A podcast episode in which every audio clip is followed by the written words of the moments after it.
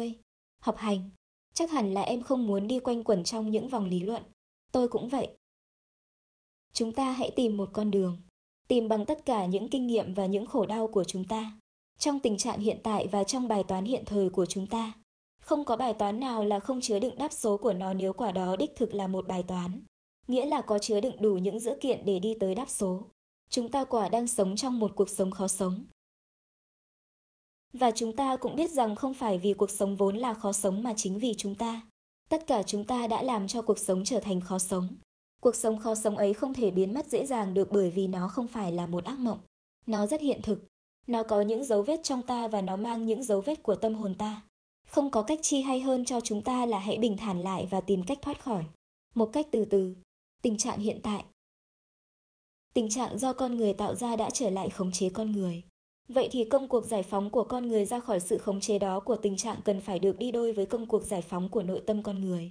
Con người và hoàn cảnh làm bóng và làm hình cho nhau nên sự giải phóng không được quan niệm một chiều. Và do đó, khởi điểm của công cuộc giải phóng nằm ở ý thức giác ngộ, nằm ở ý chí chuyển hóa nội tâm và chuyển hóa cuộc đời. Tuổi trẻ luôn luôn ước ao thực hiện một cuộc thay đổi mau chóng. Nhưng sự diễn tiến của mọi dòng hiện tượng không phải bao giờ cũng đáp ứng lại được dễ dàng cho sự nóng nảy đó. Không, chúng ta đang không ở trong một hoàn cảnh dễ dàng. Chúng ta phải có rất nhiều bình tĩnh, rất nhiều kiên nhẫn. Những lúc khó khăn và nguy nan nhất đòi hỏi nhiều bình tĩnh và kiên nhẫn nhất. Em đừng bực bội, đừng thất vọng, đừng oán trách. Dù sao thì chúng ta vẫn còn là chúng ta mà. Dù sao thì chúng ta cũng vẫn còn nở được nụ cười mà. Để cho những đường nhăn trên trán chúng ta mất đi. Để cho thần kinh ta bớt căng thẳng. Để cho tâm hồn ta êm dịu lại. Và cũng để cho sự êm dịu ấy tỏa rộng đến một vài người quanh ta. Cái chán của em nóng hổi như thế. Hai mắt em đỏ ngầu như thế thì em cần phải ngồi xuống, cần phải hướng về tiếng gọi của thiên nhiên, cần phải trở về bơi lội tắm mình trong dòng nước mát của tâm linh để tìm sức mới. Em đừng vội vàng, miễn là em không quên lãng. Tôi biết em sẽ còn tranh đấu. Tuổi trẻ không bao giờ chịu thua. Nhưng nếu muốn thành công, chúng ta không thể tự đốt cháy chúng ta bằng những thất vọng, những bất mãn, những đòi hỏi vô lý. Em không nên đòi hỏi, nhất là đòi hỏi hơi nhiều ở những người lớn. Người lớn cũng chỉ là người, nghĩa là cũng bị buộc ràng trong những điều kiện của tình trạng hiện tại. Người lớn cũng đang vùng vẫy, cũng đang mắc kẹt như em vậy.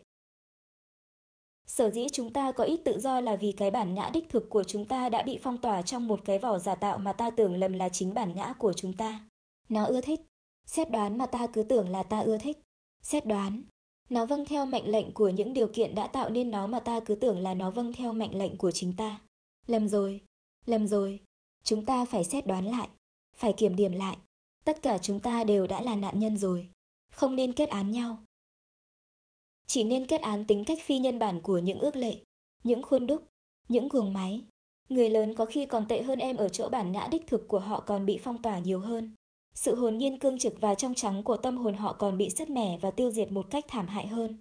Đứng ở địa vị người lớn, họ có vẻ như là có thế có quyền lực hơn em, có thể làm được nhiều việc tốt đẹp hơn em.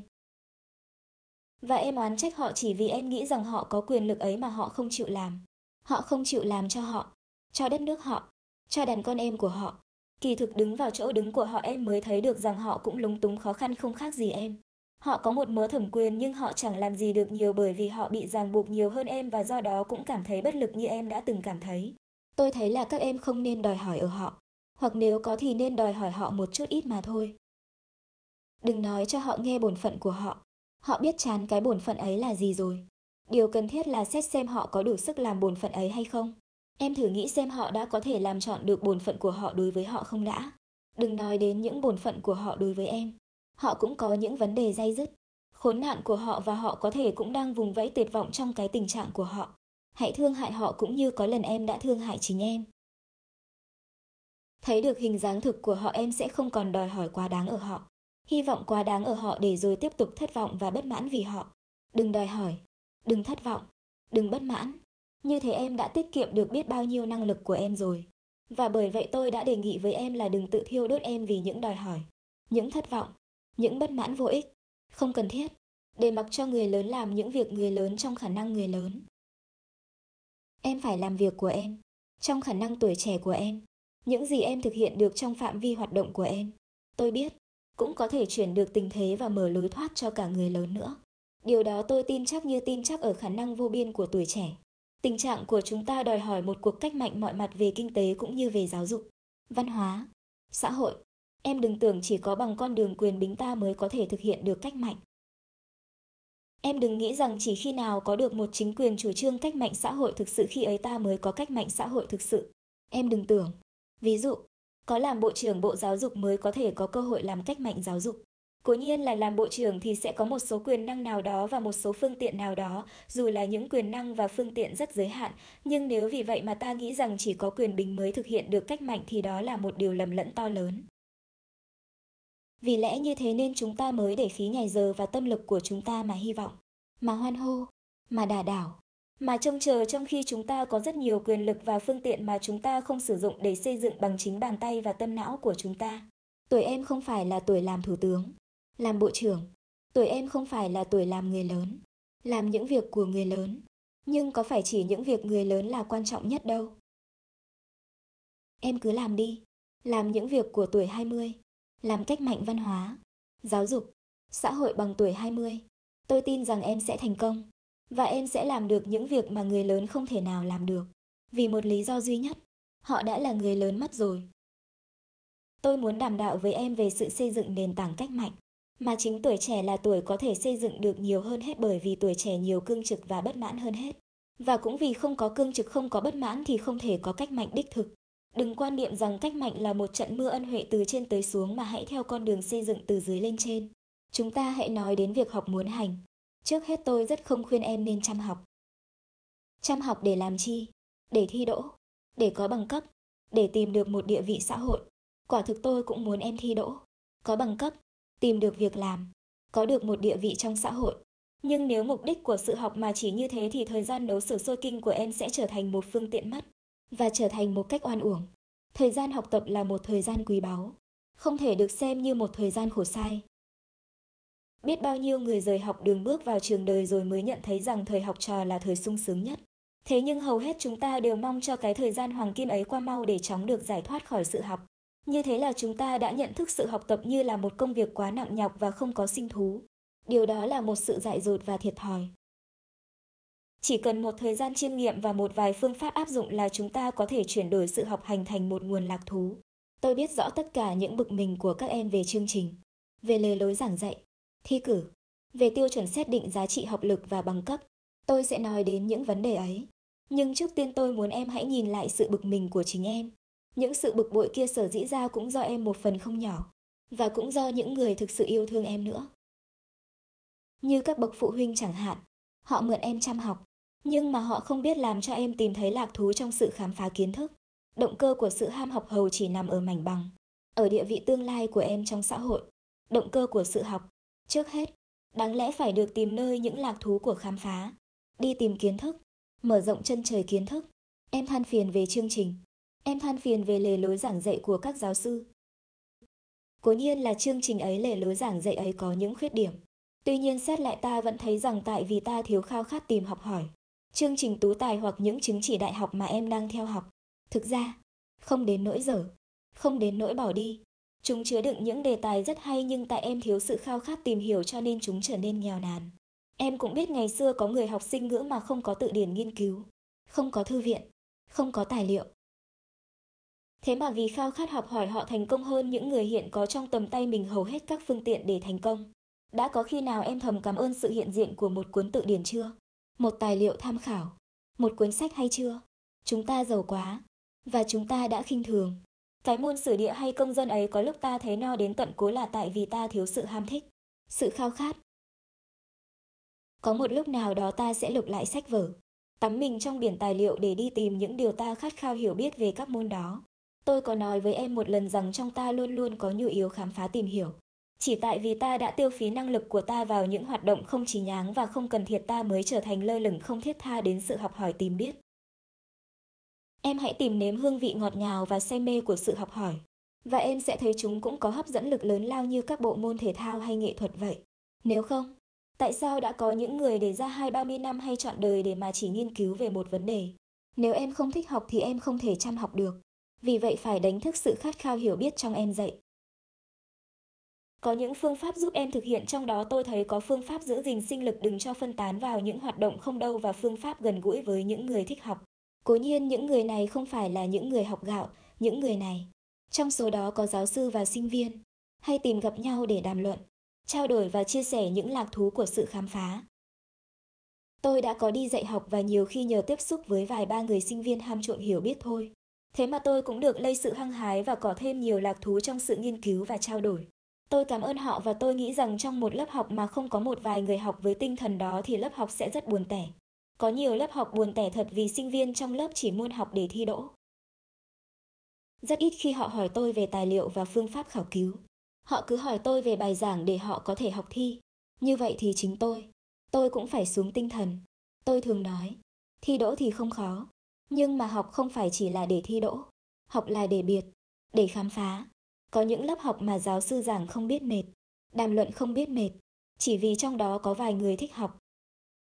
Tôi đã dạy trong một chứng chỉ chết và tôi ưa chứng chỉ này lắm chỉ vì trong lớp có một người lớn tuổi rất ham học. Người này là một bà khoảng gần 60 tuổi. Họ cố nhiên không phải vì muốn có bằng cấp mà vì sự hiểu biết. Bà theo dõi tôi rất chăm chú và hai con mắt của bà chứng tỏ rằng bà tìm thấy rất nhiều hứng thú trong sự học. Hồi tôi giảng về triết duy thức ở Columbia, có một bà mẹ công giáo, Murphy, giáo sư trường nữ đại học Manhattan V, đến dự thính. Bà không bỏ qua một giờ nào. Lại có một người bạn họa sĩ cũng đến ghi tên học. Thành thử chúng tôi đã làm việc hăng hái với nhau trong suốt giảng khóa. Mỗi người đều viết một thiên tiểu luận. Và trước khi viết ai cũng có dịp trình bày đề tài và phương pháp của mình trong lớp để mọi người có thể góp ý của họ cho thiên tiểu luận. Kỳ thi ấy, ai cũng đỗ điểm cao. Nhưng mà sự khát khao hiểu biết đôi khi có liên hệ tới những yếu tố khác ví dụ tính cách cấp thiệt và thực dụng của một số kiến thức. Cố nhiên ta khát khao hiểu biết về mọi sự, nhưng trong tình trạng sinh hoạt xã hội ta, ta thấy có nhiều vấn đề cần được giải quyết ước muốn giải quyết các vấn đề ấy cũng là một động lực để ta đi tới khảo cứu khám phá và tìm tòi giải đáp. Cuộc sống luôn luôn nhắc nhở ta, thúc đẩy ta đi khảo cứu học hỏi và tìm tòi những lời giải đáp ít khi chúng ta có thể sống trong tháp ngà được. Ta phải sống hiện thực trong cuộc đời và do đó ta phải đi tìm giải đáp, đi tìm lối thoát cho những vấn đề của chúng ta. Quốc gia Việt Nam là một quốc gia đang phát triển, đang phát triển có nghĩa là chưa phát triển. Và cũng có nghĩa là chậm tiến, ta có những đề tài học hỏi vô cùng quan trọng, cấp thiết và thực dụng, những vấn đề thuộc phạm vi kinh tế, xã hội, văn hóa, chính trị, lịch sử. Những năm gần đây, tôi bắt buộc phải xếp bớt các sách về Phật học, về triết học tôn giáo, để trong đèn, đọc về phát triển cộng đồng, hợp tác xã phân bón, nuôi gà vịt, v, v. Cũng tại vì tôi thấy cần đóng góp một phần vào công việc xây dựng nông thôn. Bốn năm trước đây, tôi không có hứng thú gì về các vấn đề đó. Nhưng gần đây tôi đã biết đọc, biết tìm hiểu một cách say mê về chúng cũng bởi vì tính cách thực dụng của các kiến thức kia thúc đẩy. Tôi lấy tôi làm thí dụ để cho em thấy một trường hợp có thể tin cậy. Vậy thì trong niềm khao khát hiểu biết, ta không thể không quên rằng trong tình trạng đất nước hiện thời, có những đề tài cấp thiết cần được tìm hiểu, khảo cứu, để ta có thể đóng góp vào sự xây dựng lại đất nước bằng sự hiểu biết và bằng sự thực hành của chúng ta. Cái học biết hướng về hiện thực ấy, tôi gọi là cái học khế cơ. Với lại chúng ta cần có tinh thần phê phán độc lập và khách quan. Chúng ta đừng tin tưởng quá ở giá trị của các sách giáo khoa. Chúng ta phải cố gắng siêu tầm thêm, nghiên cứu thêm, và đừng bao giờ cho rằng ta không thể vượt cao hơn sách và hơn thầy. Chúng ta phải vượt chứ, và vượt sau khi đã biết rõ sách và biết rõ thầy.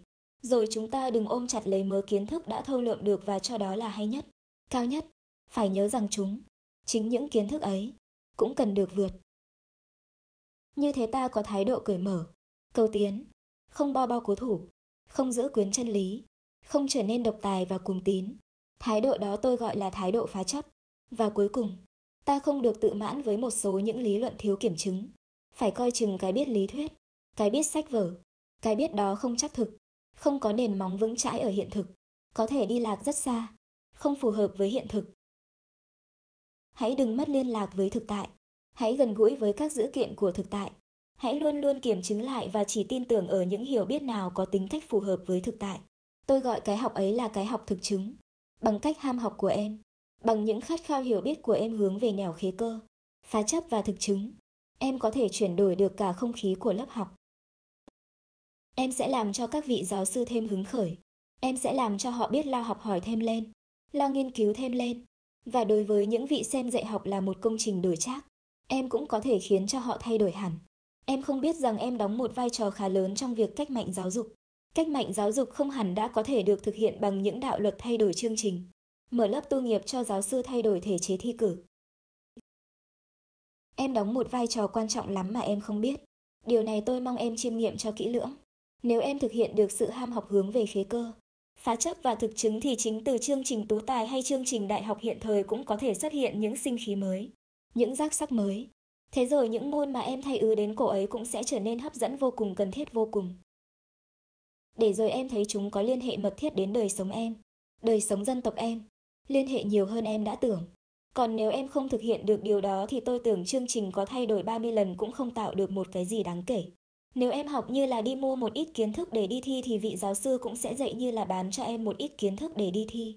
Đó là một điều có thực và rất đáng buồn cho hiện tình giáo dục. Em nói, sở dĩ em phải học theo kiểu ấy là tại vì em đang cần bằng cấp em khinh thường bằng cấp.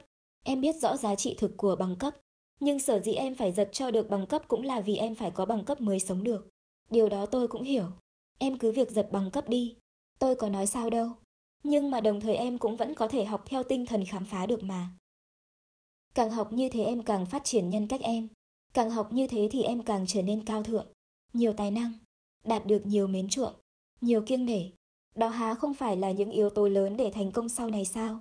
Tôi không thể không đồng ý với em về việc chúng ta phải xét lại vấn đề thi cử và bằng cấp. Có người nói, dù chúng ta có ý kiến gì hay đi nữa về vấn đề thi cử và bằng cấp thì chúng ta cũng chỉ nói cho nhau nghe chơi vui vậy thôi. Chứ ta có quyền gì mà thực hiện. Tôi không nghĩ như thế. Tôi tưởng chưa chắc làm Bộ trưởng Bộ Quốc gia Giáo dục mà đã có quyền thực hiện những gì mình ước muốn trong lĩnh vực cách mạnh giáo dục. Tôi trở lại ý kiến trước kia là chính các em, chính tuổi trẻ, có thể đóng góp phần quan trọng nhất vào việc cách mạnh giáo dục mà không cần phải nuôi mộng làm bộ trưởng hay làm thủ tướng. Để tôi trình bày em nghe. Chúng ta không dễ gì trong một sớm một chiều mà xô ngã được những tiêu chuẩn những khuôn khổ hiện thời xã hội đang dùng. Bởi vì hiện có cả một sự thông đồng cấu kết của những thành phần được ưu đãi để bảo vệ cho những tiêu chuẩn và những khuôn khổ ấy. Bức thành thật là khó phá. Dù cho đối với những người có chức vị có thẩm quyền như một ông bộ trưởng, em cứ thử nhìn hiện tượng gian thương ở xứ ta. Những kẻ gian thương mạnh lắm, khiến cho cả một nội các dù có thiện trí cũng vẫn thấy khó lòng loại họ ra ngoài vòng pháp luật. Vậy nếu không có một phong trào quần chúng và một kế hoạch có quần chúng tham dự, ta khó lòng thực hiện nổi những điều ta ước mơ. Ta vẫn phải kiên nhẫn đặt nền tảng cách mạng ngay ở hạ tầng, phải bắt đầu xây dựng từ dưới lên trên. Cái bằng tú tài hay cái bằng cử nhân tự nói nó không xấu, nhưng cách sử dụng những thứ bằng cấp ấy để làm những bức tường hạn chế, những bức tường giai cấp, những cơ sở bảo vệ cho quyền lợi của những giai cấp, ta gọi là những giai cấp bằng cấp, thì quả thực rất xấu xa. Hầu hết những người có bằng cấp dù không nói ra vẫn cứ âm thầm muốn bảo vệ cho quyền lợi của kẻ có bằng cấp và luôn luôn muốn cho ít người leo lên được địa vị của mình. Bởi vì nếu họ leo lên nhiều quá thì giá trị của bằng cấp sẽ không còn bao năm nữa. Tiền bạc và địa vị do bằng cấp bảo đảm sẽ không đáng là bao năm nữa. Thành ra sự học hành chỉ là những khó nhọc cần thiết để mua một địa vị, một quyền lợi. Và sự thi cử là những hạn chế cần thiết để bảo đảm cho địa vị và quyền lợi đó. Một nền giáo dục mà như thế thì thực là một niềm tủi hổ. Tuy vậy đó không phải là lỗi của kẻ đặt ra chương trình đặt ra sự thi cử. Đó là tội ác của sự cấu kết thông đồng của những kẻ được xã hội ưu đãi nhờ bằng cấp của họ. Để đập vỡ sự cấu kết thông đồng ấy, chúng ta phải có những cuộc vận động rộng rãi trên bình diện quân chúng. Chúng ta phải biết làm cách mạnh bằng cách không chịu thần phục những tiêu chuẩn những khuôn khổ hiện thời về thi cử. Chúng ta có thể không thừa nhận chúng, và không thừa nhận một cách tập thể. Chúng ta hãy vạch rõ cho giới tuổi trẻ và cả mọi giới thấy rằng để bảo vệ quyền lợi và địa vị họ, những kẻ được ưu đãi kia đã thông đồng cấu kết với nhau để chặn đứng cả đà tiến thủ của một dân tộc, gây bao nhiêu điều đứng cho một đa số những người trẻ tuổi và làm cho cả một nền học vấn trở nên xa cách lạc lõng và không thiết thực. Một mặt khác, chúng ta tạo nên tiêu chuẩn mới, giá trị mới và hô hào tuổi trẻ. Đồng bào và những nhà trí thức chân chính hãy can đảm nhìn nhận các tiêu chuẩn mới, các giá trị mới ấy. Ngoài công cuộc vận động ấy không có cách gì để chúng ta có thể thực hiện được cách mạnh giáo dục, kể cả cách năn nỉ, viết thỉnh nguyện, viết kiến nghị cho các nhà hữu trách. Công việc khó nhọc, cần phải được thực hành một cách kiên nhẫn và có phương pháp, nhưng tuổi trẻ có thể làm được. Điều cần thiết nhất là đừng tìm con đường dễ dãi, con đường đầu hàng những tiêu chuẩn và những khuôn khổ hiện hữu. Để tôi nói với em về một vài chi tiết của vấn đề. Lề lối thi cử bây giờ chỉ là những phương tiện hạn chế, ngăn cản người học sinh và người sinh viên không cho số người thi đỗ vượt lên quá mức cần thiết. Có nhiều cuộc thi tốt nghiệp hoặc thi vào trường mà được tổ chức như những cuộc thi tuyển. Số người đáng đỗ thì nhiều, nhưng số người cần lấy đỗ thì ít. Ta biết rằng nhờ có thi cử mà người sinh viên biết lo học, nhưng ta không thể chấp nhận được một lối thi cử như lối thi cử hiện tại. Thi cử, như được tổ chức lâu nay, làm tốn của công quỹ một số tiền hết sức lớn lao. Có những lớp không thi, như đệ ngũ, đệ tam chẳng hạn. Trong đó người học sinh thấy mình nhàn hạ hơn những người trong các lớp phải thi, như đệ tú và đệ nhị, rất nhiều. Và thời gian học thi làm tiêu phí thật nhiều sức khỏe của người họ. Ốm mòn, bệnh tật, yếu đuối, mất ngủ, thần kinh suy nhược cũng vì học thi, uống thuốc không ngủ, tàn phá sức khỏe để mà học thi. Chỉ cần biết đến đỗ hay rất chứ không cần biết đến cái học khám phá, cái lạc thú hiểu biết, cái tính cách cần thiết của các kiến thức. Chỉ cần biết học vẹt, học tủ nhảy hai lớp trong một năm. Cái đỗ và cái không đỗ cách xa nhau một trời một vực. Đỗ là tất cả, và không đỗ là không gì hết. Hằng hà xa số người thất trí, không bước vào trung học hay đại học cũng vì một ít hơn kém nho nhỏ, một ít may rủi nho nhỏ. Có những người thông minh học ít nhưng khi vào thi, có thể làm nên chuyện 10 lần hơn những kẻ suốt năm cần cù, đánh hỏng vì thiếu chỗ học và vì giữ quyền lợi cho kẻ đã đỗ. Mọi tiêu chuẩn xét định giá trị con người, ngoài tiêu chuẩn bằng cấp, đều bị bỏ quên. Tất cả những khuyết điểm to lớn ấy của chế độ thi cử hiện nay không thể nào được bù lấp bằng một ít lợi ích mà người ta nêu lên. Lợi ích khuyến khích học hành, lợi ích có phương tiện tuyển lựa người có thực học. Ta vẫn có thể áp dụng những thể chế học tập và thi cử khác. Chúng ta có thể hủy bỏ thể lệ thi cử và cấp phát các thứ bằng cấp tú tài và cử nhân hiện nay mà vẫn có thể kiểm soát được sự làm việc của người sinh viên. Thay vì thi một lần ở cuối năm, ta có nhiều kỳ thi trong một năm.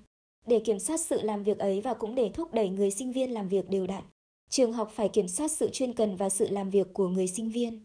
Giáo sư phải theo dõi sự tiến bộ của sinh viên. Tất cả các thành tích đều được ghi vào học bạ. Môn nào kém, thi không đủ điểm thì học sinh chỉ cần học và thi lại môn đó mà không cần phải bỏ phí cả một năm để ở lại. Mùa hè có thể là thời gian trao rồi môn mình kém để thi lại. Như thế những oan uổng do thi cử gây nên sẽ được loại trừ gần hết. Học xong trung học, người học sinh sẽ được cấp phát chứng chỉ tốt nghiệp trung học. Và tỷ số người nhận chứng chỉ tốt nghiệp trung học so với tỷ số người đỗ tú tài toàn phần bây giờ sẽ cao hơn nhiều. Như thế có nghĩa là số người thi hỏng, bỏ học, trở nên bất đắc chí sẽ trở thành không đáng kể. Trên thực tế, ta thấy có những người giỏi hơn những sinh viên đại học nhưng không có điều kiện vào đại học, cũng chỉ vì họ là nạn nhân của sự thi cử ở xứ ta. Hình như ai cũng nghĩ rằng học sinh các trường trung học công lập là giỏi hơn các trường tư. Thực ra, ta chỉ có thể nói rằng trường công có kỷ luật hơn trường tư, và không có hiện tượng nhảy lớp và phát chúng chỉ bất hợp pháp như một vài trường tư. Thế nhưng không thể nói rằng học trò trường công giỏi hơn học trò trường tư. Một trường tư nếu biết xây dựng nghiêm chỉnh uy tín mình thì sẽ không bao giờ mời những giáo sư dở vào dạy và cũng sẽ không bao giờ vi phạm kỷ luật của chính mình. Giá trị của chứng chỉ tốt nghiệp trung học được thành lập trên uy tín của trường trung học mà người ta theo học. Nếu các trường được tự do phát triển và cạnh tranh về mặt uy tín thì nền học vấn càng ngày càng trở nên nghiêm chỉnh, tiến bộ. Các trường giờ và thiếu kỷ luật học tập sẽ tự nhiên bị đào thải. Thi vào đại học hoặc thi vào một công hay tư sở chẳng hạn, chỉ có những ai tốt nghiệp ở các trường trung học danh tiếng mới có thể đỗ. Chứng chỉ tốt nghiệp của một trường trung học danh tiếng, lắm khi đã có thể bảo đảm cho người thí sinh được rồi. Và thành tích trong học bạ nữa. Tỷ số những người được nhận vào các đại học hay vào các công tư sở bảo đảm cho uy tín của trường trung học đã phát bằng tốt nghiệp cho học. Những trường không có uy tín ấy sẽ không có ai theo học và phải đóng cửa Bộ Quốc gia Giáo dục có thể làm công việc kiểm soát và nâng đỡ các trường tư thục. Chắc chắn là có nhiều tư thục sẽ trở lên danh tiếng hơn cả các trường công lập. Vấn đề học nhảy và vấn đề cấp phát chứng chỉ và học bạ không đứng đắn là hai vấn đề phải giải quyết trước tiên. Thi cử nếu tổ chức đều đặn thì học sinh sẽ làm việc đều đặn. Ngay từ đầu năm, và không phá hoại sức khỏe mình để học rút ở cuối năm. Ngân khoản tổ chức thi cử sẽ để dành lo những việc hữu ích như học bổng, như sách giáo khoa, như nhân viên kiểm soát lưu động. Khi số người bị loại bởi các kỳ thi tú tài không còn nữa thì số người có chứng chỉ tốt nghiệp trung học sẽ nhiều hẳn lên và sắp xỉ số người học ở các lớp đệ nhị. Đệ nhất, không ai theo học đàng hoàng mà lại không tốt nghiệp cả. Ta loại bỏ được các hiện tượng bất đắc chí, tự tử, mặc cảm, may rủi, những hiện tượng đáng kể đang rạch nát thế hệ tuổi trẻ. Số người tốt nghiệp trung học đông thì số trường đại học cũng tăng lên. Nước ta cần chừng 10 trường đại học. Những trường này có đường lối phát triển riêng của mình. Những trường này cũng cần xây uy tín của họ. cũng cần cạnh tranh về uy tín chuyên môn và bổ túc cho nhau. Nếu ta chỉ có một trường đại học thôi thì những trường ấy sẽ làm trời làm đất và không chịu nghe lời xây dựng của kẻ khác để cải tiến và phát triển. Chính quyền phải nâng đỡ cho các trường đại học được thành lập trên toàn quốc, cung cấp điều kiện, mời giáo sư giỏi và đào tạo giáo sư giỏi cho mỗi trường. Các trường đại học căn cứ vào giá trị và uy tín của trường trung học đã cấp phát chứng chỉ tốt nghiệp trung học để nhận sinh viên vào trường. Học bạ cũng sẽ được dùng làm tài liệu xét định. Nếu cần, sẽ có thêm một cuộc thi trắc nghiệm nữa. Ở các trường đại học, các chứng chỉ 10 giờ hay 12 giờ cần được trẻ ra làm nhiều chứng chỉ nhỏ. Có thể gọi những chứng chỉ đó là những giảng khóa. Những giảng khóa như thế chỉ có chừng 3 giờ học mỗi tuần và thi ít nhất là hai lần trong một năm. Chương trình sơ cấp đại học, cử nhân bây giờ sẽ có chừng 18 giảng khóa như vậy. Thi đủ điểm được 20 giảng khóa như thế thì được cấp văn bằng tốt nghiệp. Thi thiếu điểm giảng khóa nào thì chi cần học và thi lại giảng khóa ấy. Chứ không phải vì thiếu điểm môn ấy mà các môn khác cũng rớt theo. Chúng ta tránh được sự ở lại, oan uổng trong một năm. Mỗi năm sinh viên có thể theo học 5 giảng khóa, đến 5 giờ học mỗi tuần và như vậy trong 4 năm có thể học xong được 20 giảng khóa, họ không cần lo lắng đèn xanh người mỗi khi kỳ thi cuối năm tới. Nhưng họ phải đọc sách, nghe giảng, thuyết trình, viết tiểu luận và thi trắc nghiệm suốt từ đầu đến cuối năm.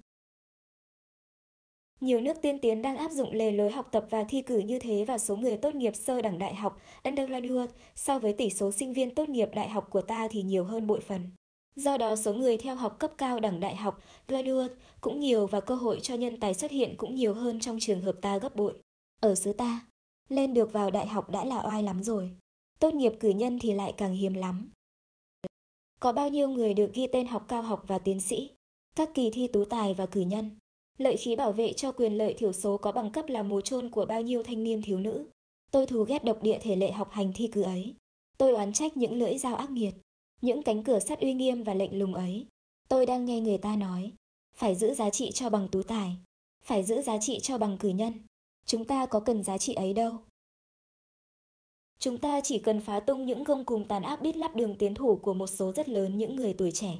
Ở các nước người tốt nghiệp đại học, coi gì hoan hương, Kể cả ở Phi và ở Úc, nhiều như khoai lang bên xứ mình. Nhiều thì cố nhiên là mất giá. Nhưng nếu chỉ vì sợ mất giá mà kìm hãm biết lắp đường tiến thủ của tuổi trẻ thì đó là một tội ác với dân tộc. Với Tổ quốc, ta cần có thêm hàng ngàn bác sĩ, dược sĩ, kỹ sư, giáo sư và chuyên viên khác. Cố nhiên số người tốt nghiệp càng nhiều thì giá trị, giá trị, thực ra là quyền lợi, sẽ xuống bớt, ta cần phát triển quốc gia, phụng sự dân chúng nghèo khổ, hơn là cần bảo vệ quyền lợi cho những người có bằng cấp, không phải nhờ đánh bóng thật nhiều mà bằng cấp trở thành có giá trị. Cần tổ chức sự học và sự thi cử lại cho hợp lý. Cần phải làm cách mạnh tận gốc rễ. Có nhiều bác sĩ chẳng hạn, thì số lượng bác sĩ giỏi sẽ được tăng lên, và ta mới có được nhiều bác sĩ chuyên môn. Ta mới có thể loại trừ được hiện tượng độc quyền, làm giàu trên mồ hôi nước mắt người nghèo. Công bình xã hội mới có thể được thực hiện từ từ, và tính cách phục vụ và hữu hiệu của học vấn mới được chú trọng tới. Trong khuôn khổ và khả năng của tuổi trẻ, ta có thể làm được gì? Tôi đã nói với em rằng chúng ta phải có can đảm bắt đầu bằng một sự không chấp nhận những khuôn khổ những tiêu chuẩn cũ, nghĩa là bằng thái độ không đầu hàng. Không đầu hàng ở đây có nghĩa là phải chịu hy sinh quyền lợi của mình để dám đi trên những con đường gai góc nhưng hứa hẹn nhiều cho tương lai dân tộc trước hết em hãy thử quan sát. Nghiên cứu và tố cáo những tội ác của sự cấu kẹp bảo vệ quyền lợi của thiểu số những người có bằng cấp, bằng học tập, thảo luận, báo chí.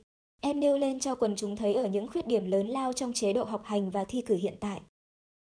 Bằng những con số, những tài liệu chính xác, sống động mà em có thể thu lượm được rất dễ dàng. Em trình bày cho quần chúng thấy cái lưới thi cử đang bổ trục xuống đầu thế hệ trẻ tuổi để hạn chế sự tiến thủ của họ, để gây nên bao nhiêu tấn kịch thảm thương giữa họ. Em hãy liên kết với những bạn đồng chí hướng, gần gũi các bậc phụ huynh nào biết lo cho nền giáo dục mới, ủng hộ họ, nâng đỡ tinh thần cho họ. Em sẽ học thật giỏi và từ chối không dự những kỳ thi hiện tại. Em sẽ cổ động cho những tiêu chuẩn mới để xét định giá trị con người. Các tư sở các trường đại học tư thục sẽ chịu ảnh hưởng phong trào mới, dư luận mới, và cũng sẽ đi tiên phong trong việc áp dụng những tiêu chuẩn mới ấy. Rồi đến các công sở và các trung đại học công lập. Một số những bài báo viết giải rác đó đây không đủ để tạo nên cách mạnh giáo dục. Nhu yếu cách mạnh đường lối học tập và thi cử đã trở nên cấp bách rồi. Ai cũng thấy như vậy. Nhưng chỉ có em, chỉ có sự liên kết của tuổi trẻ để vận động, để đòi hỏi, để tự tạo cho mình một thái độ một phương pháp mới có đủ sức giáng những đòn khá nặng trên sự cấu kết vừa ý thức vừa vô ý thức của những phần tử được xã hội ưu đãi. Việc là việc của đa số, của tuổi trẻ, của em. Em hãy biết rũ bỏ, biết khinh thường, biết đứng dậy. Nổi loạn bằng cách ấy đòi hỏi can đảm, kiên nhẫn, hy sinh và thời gian. Nổi loạn bằng cách ấy sẽ đóng góp lớn lao vào công việc giải phóng tuổi trẻ, giải phóng con người. Còn nếu chỉ phá phách đôi chút, biểu lộ thái độ bất mãn, bất cần, hoặc giả chỉ đầy đọa thân thể em tâm hồn em thì em chỉ gây thêm khổ đau cho em và cho tất cả chúng ta, chứ không thay đổi được gì. Những người lớn như chúng tôi sẽ rất sung sướng tiếp tay với các em. Em hãy đứng dậy để cho chúng tôi cùng được đứng dậy.